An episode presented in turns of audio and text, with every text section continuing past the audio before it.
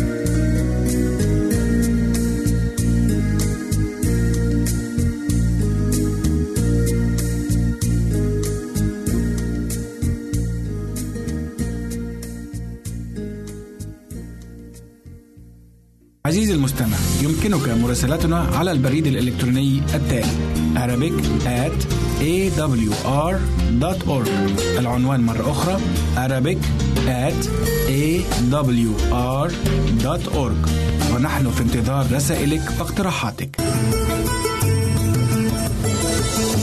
هنا إذاعة صوت الوعد.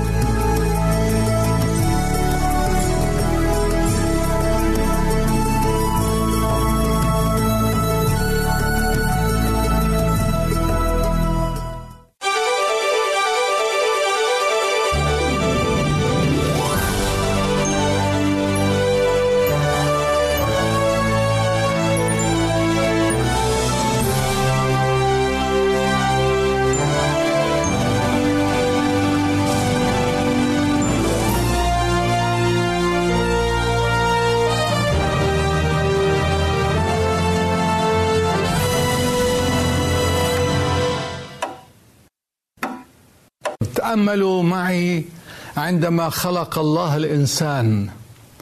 خلقه يقول الكتاب المقدس على صورته وعلى مثاله. وقال هو ذا الإنسان صار كواحد منا. الرب أعطى الإنسان لا فقط الشكل بل أعطاه العلم والمعرفة أيضا. لكن بعد التعدي الإنسان خسر الكثير من المعرفة. لو بقي مطيعا لله عاملا مشيئته وقصده لبقي يزداد علما من يوم إلى يوم إلى أبد الآبدين. الإنسان لم يخسر كل المعرفة مع أنه عاش في جو آه، فيه المرض فيه الخوف فيه الموت لكن الله لم يأخذ منه كل المعرفة والحكمة. فمثلا عندما أتصور كيف لنوح ذلك المزارع الذي أعطي المعرفة والعلم لكي يبني سفينة كبيرة جدا سوف تتحدى الأمواج والرياح والعواصف. وأيضا آه، في الهيكل عندما الله طلب منهم أن يبنوا الهيكل نرى انه قد أعطى الإنسان آه، معرفة. هنا هذه الآيات تقول والله ملأ ذا هؤلاء الناس من الحكمة والفهم والمعرفة وكل صنعة الاختراع اختراعات آه، ليعمل في الذهب والفضة والنحاس ونقش حجارة لتصيع ونجارة الخشب. الله أعطى الإنسان معرفة زائدة وعندما بنى الهيكل ذلك الهيكل الرائع الهيكل المشهور. وماذا عن برج بابل؟ هؤلاء الناس قال الرب عنهم هو ذا الإنسان صار يعرف يعرف يستطيع أن يعمل كل شيء. بناء برج بابل كان أيضا فيه الكثير من الحكمة والمعرفة.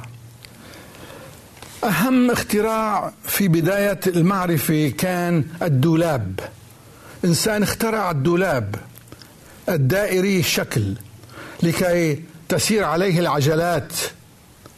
لأن الشكل الدائري هو شكل المجرات الكواكب النجوم. علماء اليوم والمهندسون محتارون كيف للمصريين القدماء أن يبنوا الإهرامات. هذه الإهرامات التي يحتار العالم ويتعجب كيف كيف بنوا هذه الإهرامات والتحنيط خاصة التحنيط الذي يجد يجدونه آه، في الإهرامات.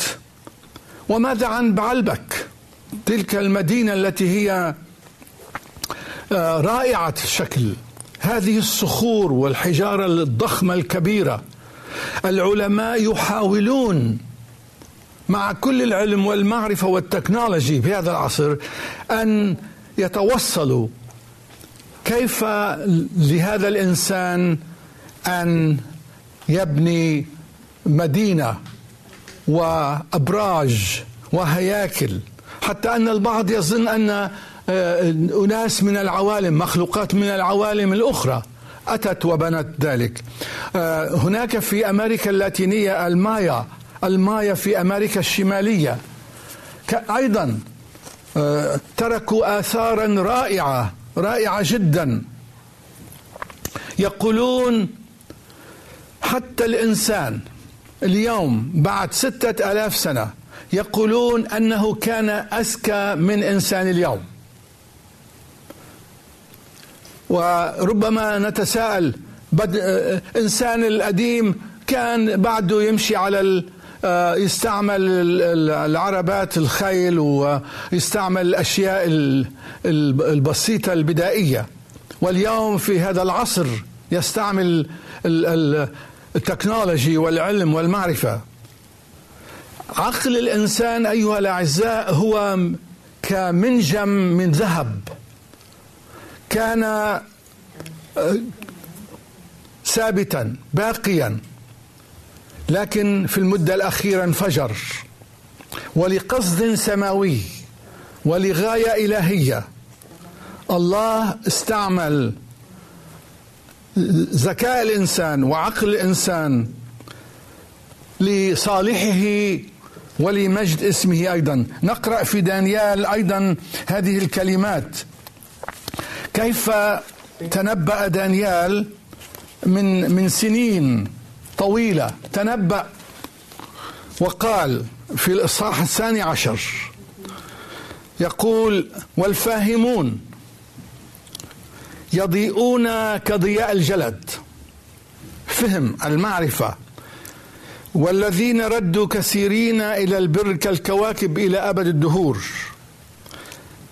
أما أنت يا دانيال فاخفي الكلام واختم السفر. إلى وقت النهاية كثيرون يتصفحونه والمعرفة تزداد. المعرفة أيها الأعزاء ازدادت بشكل سريع جدا. حتى دانيال نفسه عندما كتب هذه النبوات عن المستقبل لم يكن يعرف تماما ماذا سيحدث. ولو قام دانيال اليوم وشاهد ما في العالم من اختراعات على الأرض وفي الفضاء وفي أعماق الأرض لتحير. المعرفة تزداد. هكذا الكتاب المقدس. زيادة المعرفة لماذا؟ لماذا ازدادت المعرفة؟ لابد أن لله يد في ذلك. لمدة آلاف السنين الماضية صار الإنسان على خط مستقيم.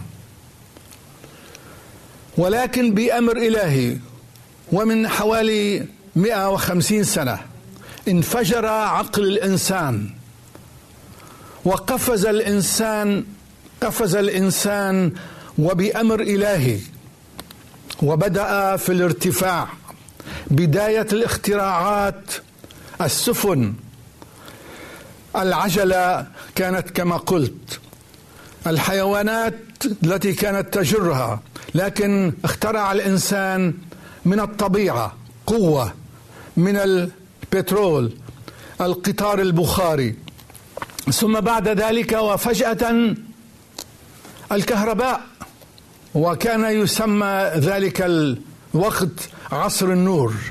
كما تعلمون عندما كنا صغار في بداية القرن الماضي كنا ندرس كنا ندرس على الشمعة على الأنديل. لكن اليوم الإنسان صار في عصر العلم عصر الفضاء. اختراع المطابع. المطبعة بدأت تطبع الكتب. ولماذا؟ لماذا الله أعطى الإنسان المعرفة؟ لكي يخترع المطبعة. لماذا؟ لكي تطبع كلمة الرب الكتاب المقدس.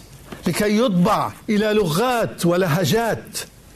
لماذا؟ لأن الرب قال السيد المسيح يكرز ببشارة الملكوت في متى 24 14 ينبغي لم يقل ربما ينبغي أن يكرز ببشارة الملكوت هذه لكل المسكونة شهادة لجميع الأمم ثم يأتي المنتهى.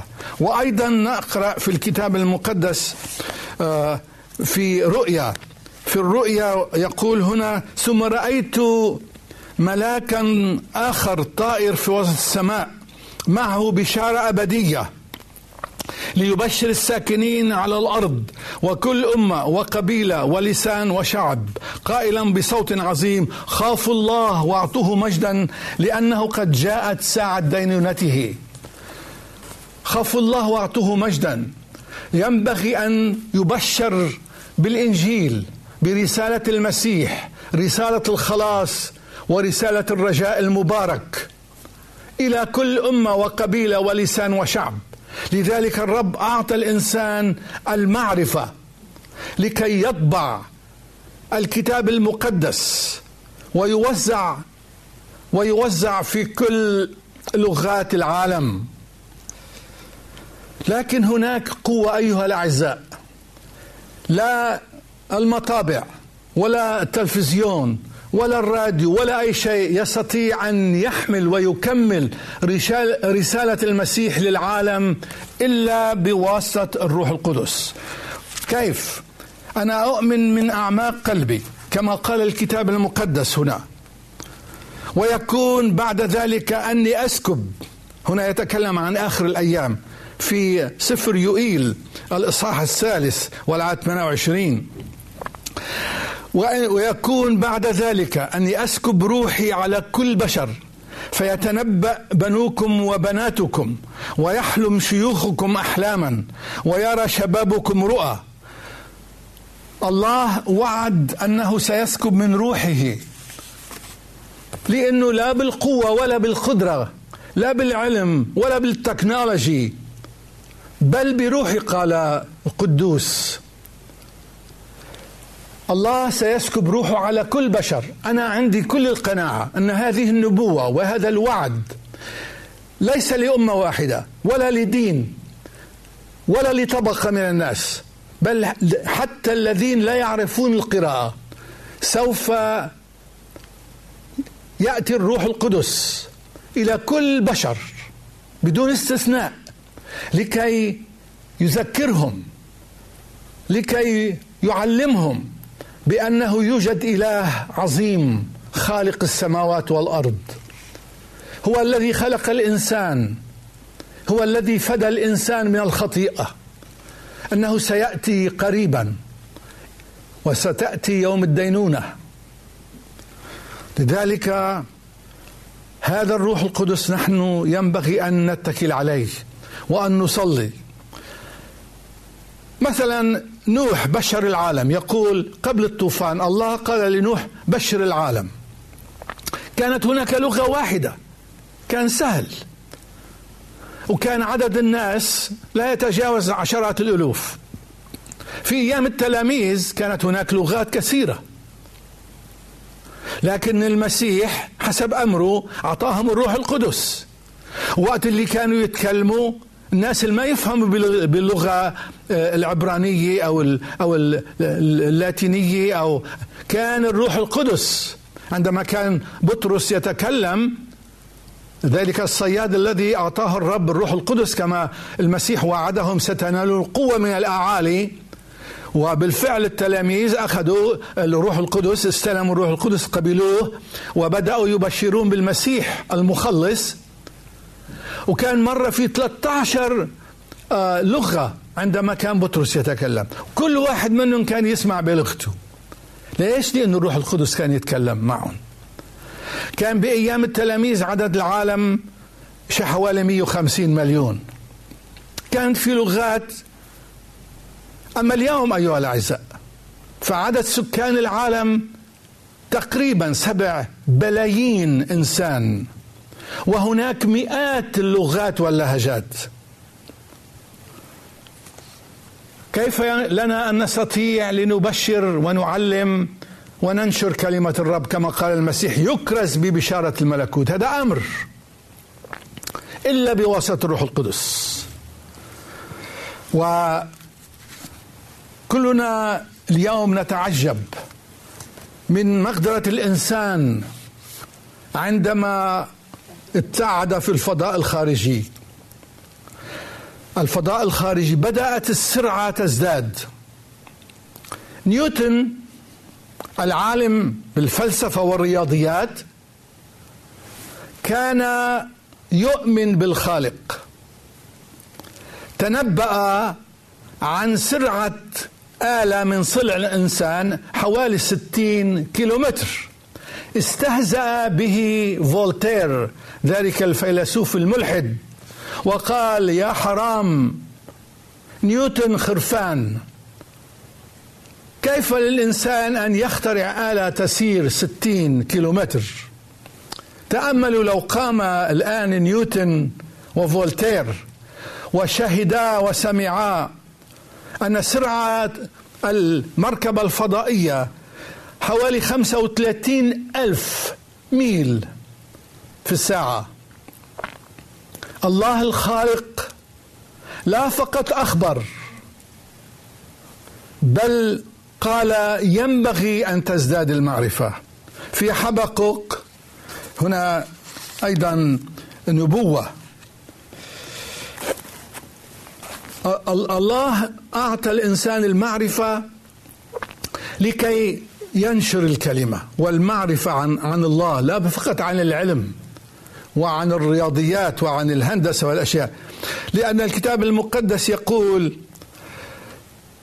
فأجابني وقال اكتب الرؤيا وانقشها على الألواح لكي يركض قارئها لأن الرؤيا بعد إلى الميعاد وفي النهاية تتكلم ولا تكذب. إن توانت فانتظرها لأنها ستأتي أتيانا ولا تتأخر. لأن الأرض تمتلئ من معرفة مجد الرب كما تغطي المياه البحر. هناك من تنبأ وقال إن العالم ومعرفة الله إن العلم ومعرفة الله سوف تكون كأوراق الخريف في كل مكان. واليوم نرى ملايين المطابع تطبع كلمة الرب وتشاركها مع الآخرين. أنا أتذكر أيها الأعزاء أول سيارة آه، أتت للضيعة. وكنا نحن الأولاد نركض آه، ونفرح. وبعدين نحن وما نطلع شفنا الطيارة من فوق وكنا نغني طيارة طارت في الجو فيها عسكر فيها ضوء. كنا نتعجب. وبعدين عندما القمر الاصطناعي أول ما آه، ارتفع في الجو نسهر كل الليل وننظر لكي نرى شعاع بسيط في الفضاء. واليوم فوق رؤوسنا مئات آه، الأقمار الاصطناعية والمركبات الفضائية. كان في بالضيعة تليفون.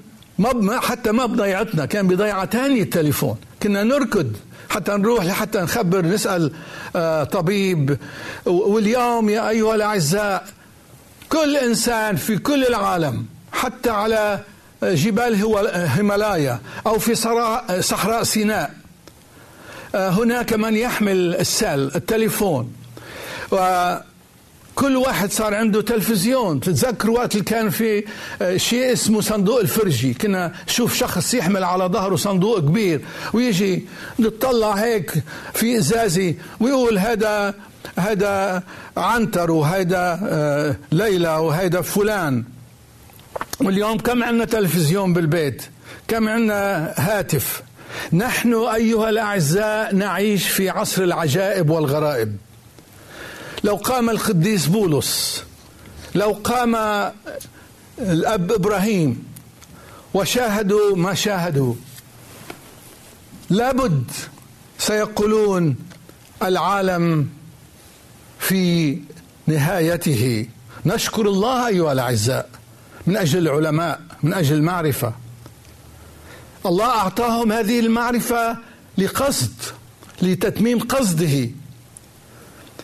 اليوم كما ترون الإنسان يستعمل التكنولوجي في هذه المحطة الوعد لكي ننشر كلمة الرب نشارك العالم بخلاص المسيح ونخبرهم أن عن الرجاء المبارك. الإنسان اخترع الذرة. هذا شيء رائع أيضا. يستعمل للطب يستعمل للأشياء العلمية الكمبيوتر الفيسبوك هز العالم وغير وجه العالم. موجود في حوالي 170 دولة في العالم. لكن هذه الاختراعات أيها الأعزاء التي الله أعطى الإنسان المعرفة تحولت إلى ضرر تحولت إلى خطر. ونرى أن هناك نبوة في أشعياء 24 50 الأرض تدنست تحت سكانها لأنهم تعدوا الشرائع غيروا الفريضة نكسوا العهد الأبدي. لذلك لعنة أكلت الأرض وعقب الساكنون فيها. ارتفاع درجة الحرارة بسبب الاختراعات الحديثة. التلوث الرهيب الذي يحدث بسبب السيارات والمعامل أعطى حرارة عالية بالفضاء مما أدى إلى ذوبان الثلوج في القطب الشمالي والجنوبي.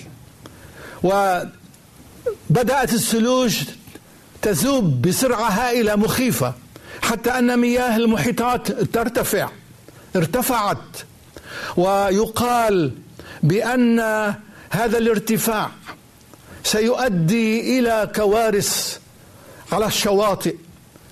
عندما تأتي السنامي التلوث المخيف أثر على الهواء فصار ملوث. بسبب السيارات وبسبب المعامل. هناك أيضا سيول هائلة في مناطق كثيرة حرائق. السبب هو أيضا ارتفاع درجة الحرارة. ومع الأسف المعرفة التي أعطاها الله للإنسان لكي تمجد الرب ولفائدته. يقول الكتاب المقدس الله خلق الإنسان مستقيما اما هم فطلبوا لأنفسهم اختراعات كثيرة. البترول هذا البترول أيضا عندما انفجرت الآبار في المحيط في أمريكا 100 200 مليون طن غطى شواطئ السواحل هناك. وقتل الطيور وأمات المزروعات. الذرة التي حدثت وسببت الويل في روسيا في الاتحاد السوفيتي قبل. وما حدث مؤخرا في اليابان. كانت ارتفعت درجة الحرارة في ذلك المولد الذري إلى 300 مرة أكثر من العادة. وهذا أيها الأعزاء سبب كثير الكثير من الويل والخوف. هناك معرفة هناك معرفة الله أعطاها للإنسان في كل زمان ومكان. المعرفة الحقيقية أيها الأعزاء ليس أن نخترع آلة تفيد العالم لكنها تضر من جهة ثانية. قال السيد المسيح في صلاته في يوحنا 17 هذه هي الحياة الأبدية هذه هي الحياة الأبدية أن يعرفوك أنت الإله الحقيقي وحدك ويسوع المسيح الذي أرسلته. لأعرفه قال القديس بولس هذه هي المعرفة. لأعرفه وقوة قيامته وشركة آلامه متشبها بموته العلم والتكنولوجي هذه بركة. لكنها أيها الأعزاء ليست هي المعرفة التي يريدها الله لنا فقط. ينبغي أن نعرف عن الله كما عرف دانيال عندما دانيال آه، اختبره الملك وجده هو ورفاقه عشرة أضعاف في المعرفة والحكمة. يوسف عندما يوسف أيضا فسر أحلام فرعون وجد فيه كما قال روح الله وجدت فيك روح الله القدوس وأن عندك المعرفة. لذلك يوسف الصديق الذي عرف معرفة القدير فسر لذلك الفرعون عن الأحلام التي رآها وأنقذ مصر وأنقذ العالم. وفرعون مجد الله وشكر الله وبارك يوسف وأكرمه. لأن الذي يكرم الله قال الكتاب المقدس أكرم الذين يكرمونني. الله أكرم هؤلاء الفتيان لأنهم استعملوا المعرفة لمجده ولفائدة العالم. الله يبارك الجميع آمين.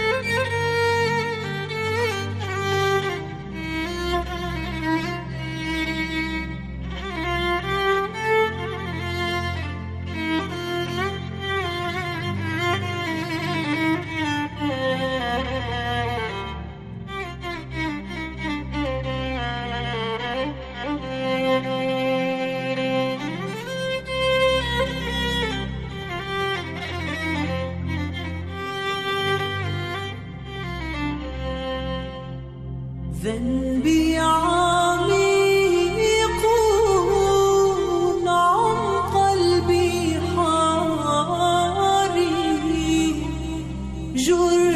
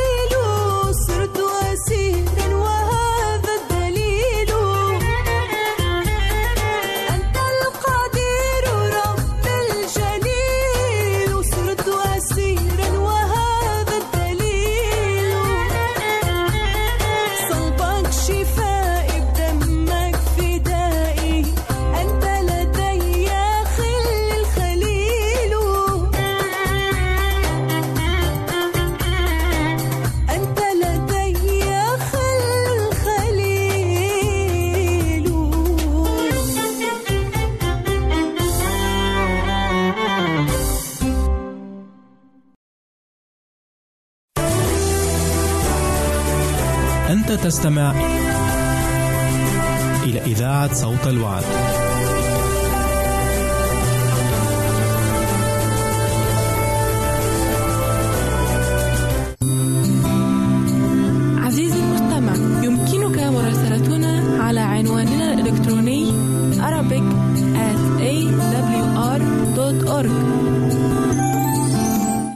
نرحب بكم أعزائنا المستمعين في حلقة جديدة من برنامج دنيا الأدب. سنتحدث فيها عن الشاعر حافظ إبراهيم. راجية لكم قضاء أمتع الأوقات.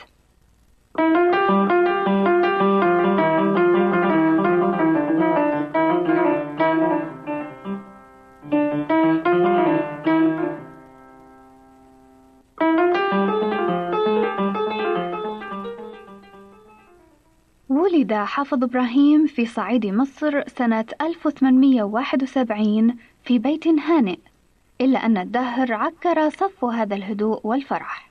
فمنيت هذه العائلة بموت الأب وابنه لم يبلغ الرابعة من العمر بعد.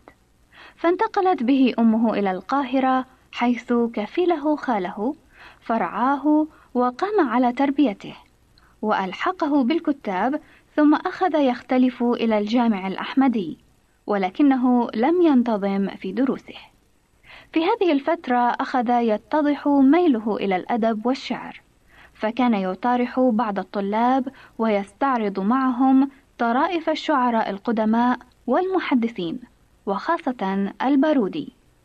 لم يبدي حافظ أي اهتمام بالحياة ولم يأخذها على محمل الجد فمله خاله وأشعره بملله فابتأس حافظ وأحس غير قليل من الألم وعزم على أن يبدأ محاولات في كسب قوته ونوه بذلك في بيتين وجههما إلى خاله على هذا النحو. ثقلت عليك مؤونتي إني أراها واهية فافرح فإني ذاهب متوجه في داهية.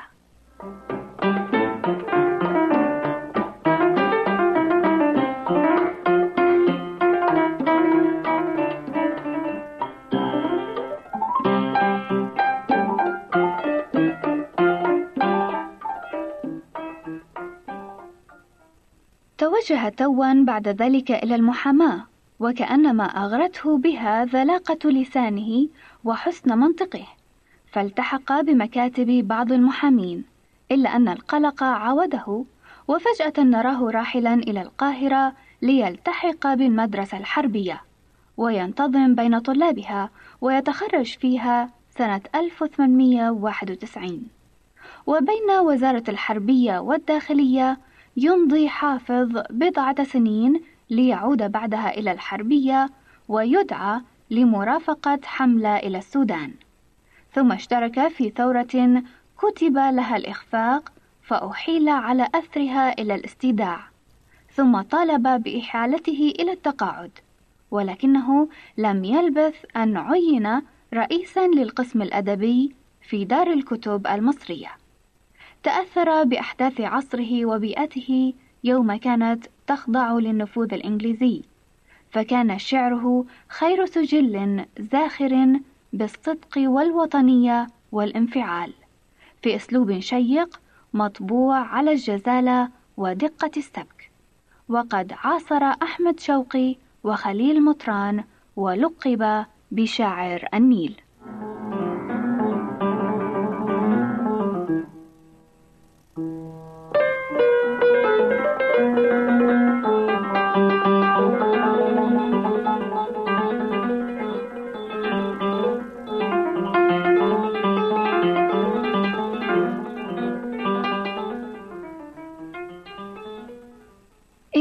أخذنا نبحث في شخصية حافظ الأدبية وجدنا عناصر مختلفة تشترك في تكوينها، وأول هذه العناصر هو الدم المصري الذي ورثه عن أبيه، بالرغم من أن أمه تركية، ولكن تركيتها لم تخلف أثرا واضحا فيه، فقد غلبتها مصريته بل استبدت به، وأصبحت كل شيء يجري في روحه ومزاجه. حتى غدا مثالا حيا للمصري في عصره. لم يكن العنصر الوراثي هو الوحيد الذي اثرى عربيته إذ كان لقراءة الأدب القديم أثر كبير في تحديد شخصيته العربية أيضا. وكان كثير التأثر بالشعراء العرب خصوصا البارودي كما ذكرنا إذ حاول إبراهيم أن يقلده في كثير من النواحي والوجوه. حتى أن التحاقه بالمدرسة الحربية واشتراكه في الثورة هما دليل كاف على رغبته الجامحة في احتذاء وتقليد البارودي في كل نواحي حياته. أما العنصر الثالث والمهم في تكوين شخصيته الأدبية هو عنصر بيئته المصرية الاجتماعية، وقد كان عنصرا مركبا، فهو من جهة نشأ في طبقة وسطى ودعته ظروف الحياة إلى أن يحس آلام الشعب وما ينطوي فيها من بؤس وفقر وشقاء. وهو من جهة ثانية أخذ يختلط بالطبقة الممتازة من المصريين التي لم تكتسب امتيازها عن الوراثة إنما اكتسبته بجهودها. إن نشأة حافظ في الطبقة الأولى واختلاطه بالطبقة الثانية طبعا شعره بطوابع قوية بحيث أصبح شاعرا مصريا تاما.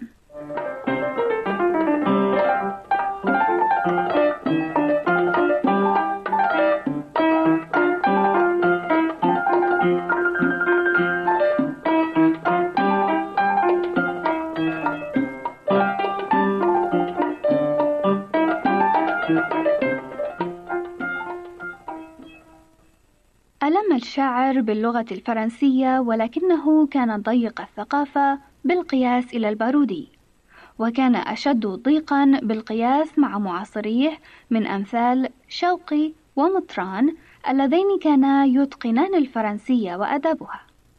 أما هو فكان محدود الثقافة واضطرته إلى ذلك ظروف مادية قاسية.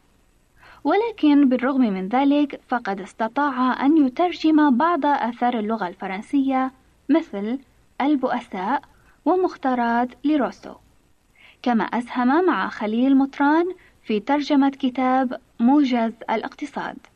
وخلف ديوانا شعريا حافلا بالمديح والهجاء والخمرة وما إليها. بالإضافة إلى الموضوعات المستخدمة في عصر النهضة والمناسبات السياسية والاجتماعية التي مرت على مصر والبلاد العربية المجاورة.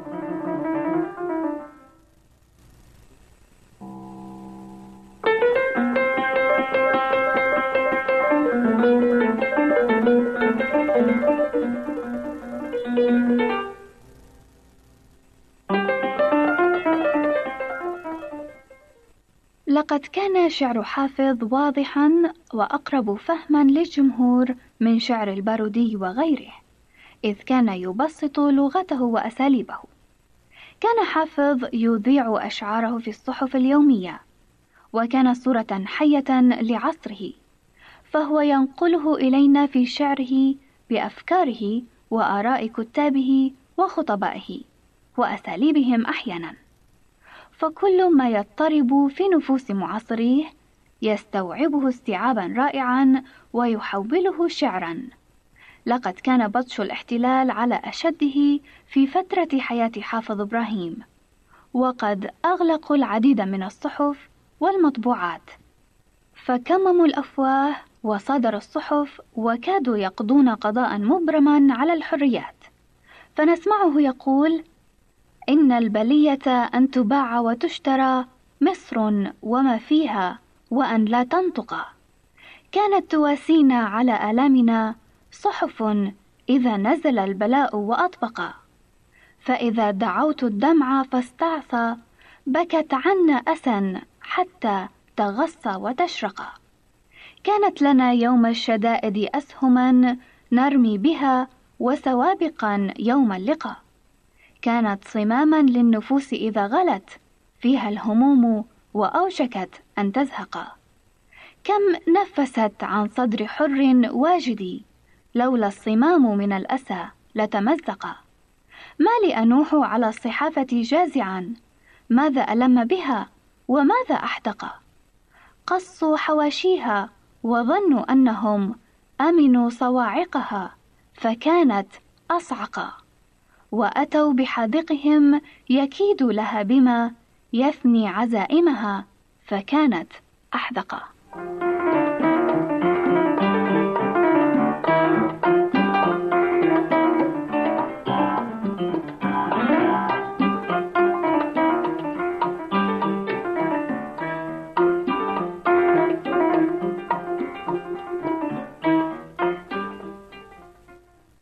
وعلى هذا النحو كان حافظ يشعر بما يشعر به شعبه شعورا دقيقا لأن نفسه كانت مصرية خالصة واستطاع أن يصوغ هذا الشعر في لغة جزلة متينة صياغة باهرة.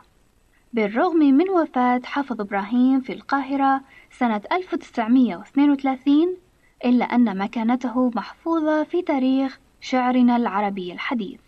خصوصا أنه قد تبوأ وحظي بأسمى منزلة في تاريخ شعرنا الحديث. آمل أيها الأعزاء أن تكونوا قد استمتعتم بحلقة هذا اليوم التي دارت حول الشاعر المصري حافظ إبراهيم. حتى الأسبوع القادم تقبلوا مني هنا سليم أجمل التحيات وإلى اللقاء. عزيزي المستمع يمكنك مراسلتنا على عنواننا الإلكتروني Arabic at awr.org عزيزي المستمع يمكنك مراسلتنا على البريد الإلكتروني التالي Arabic at awr.org العنوان مرة أخرى Arabic at awr.org ونحن في انتظار رسائلك واقتراحاتك.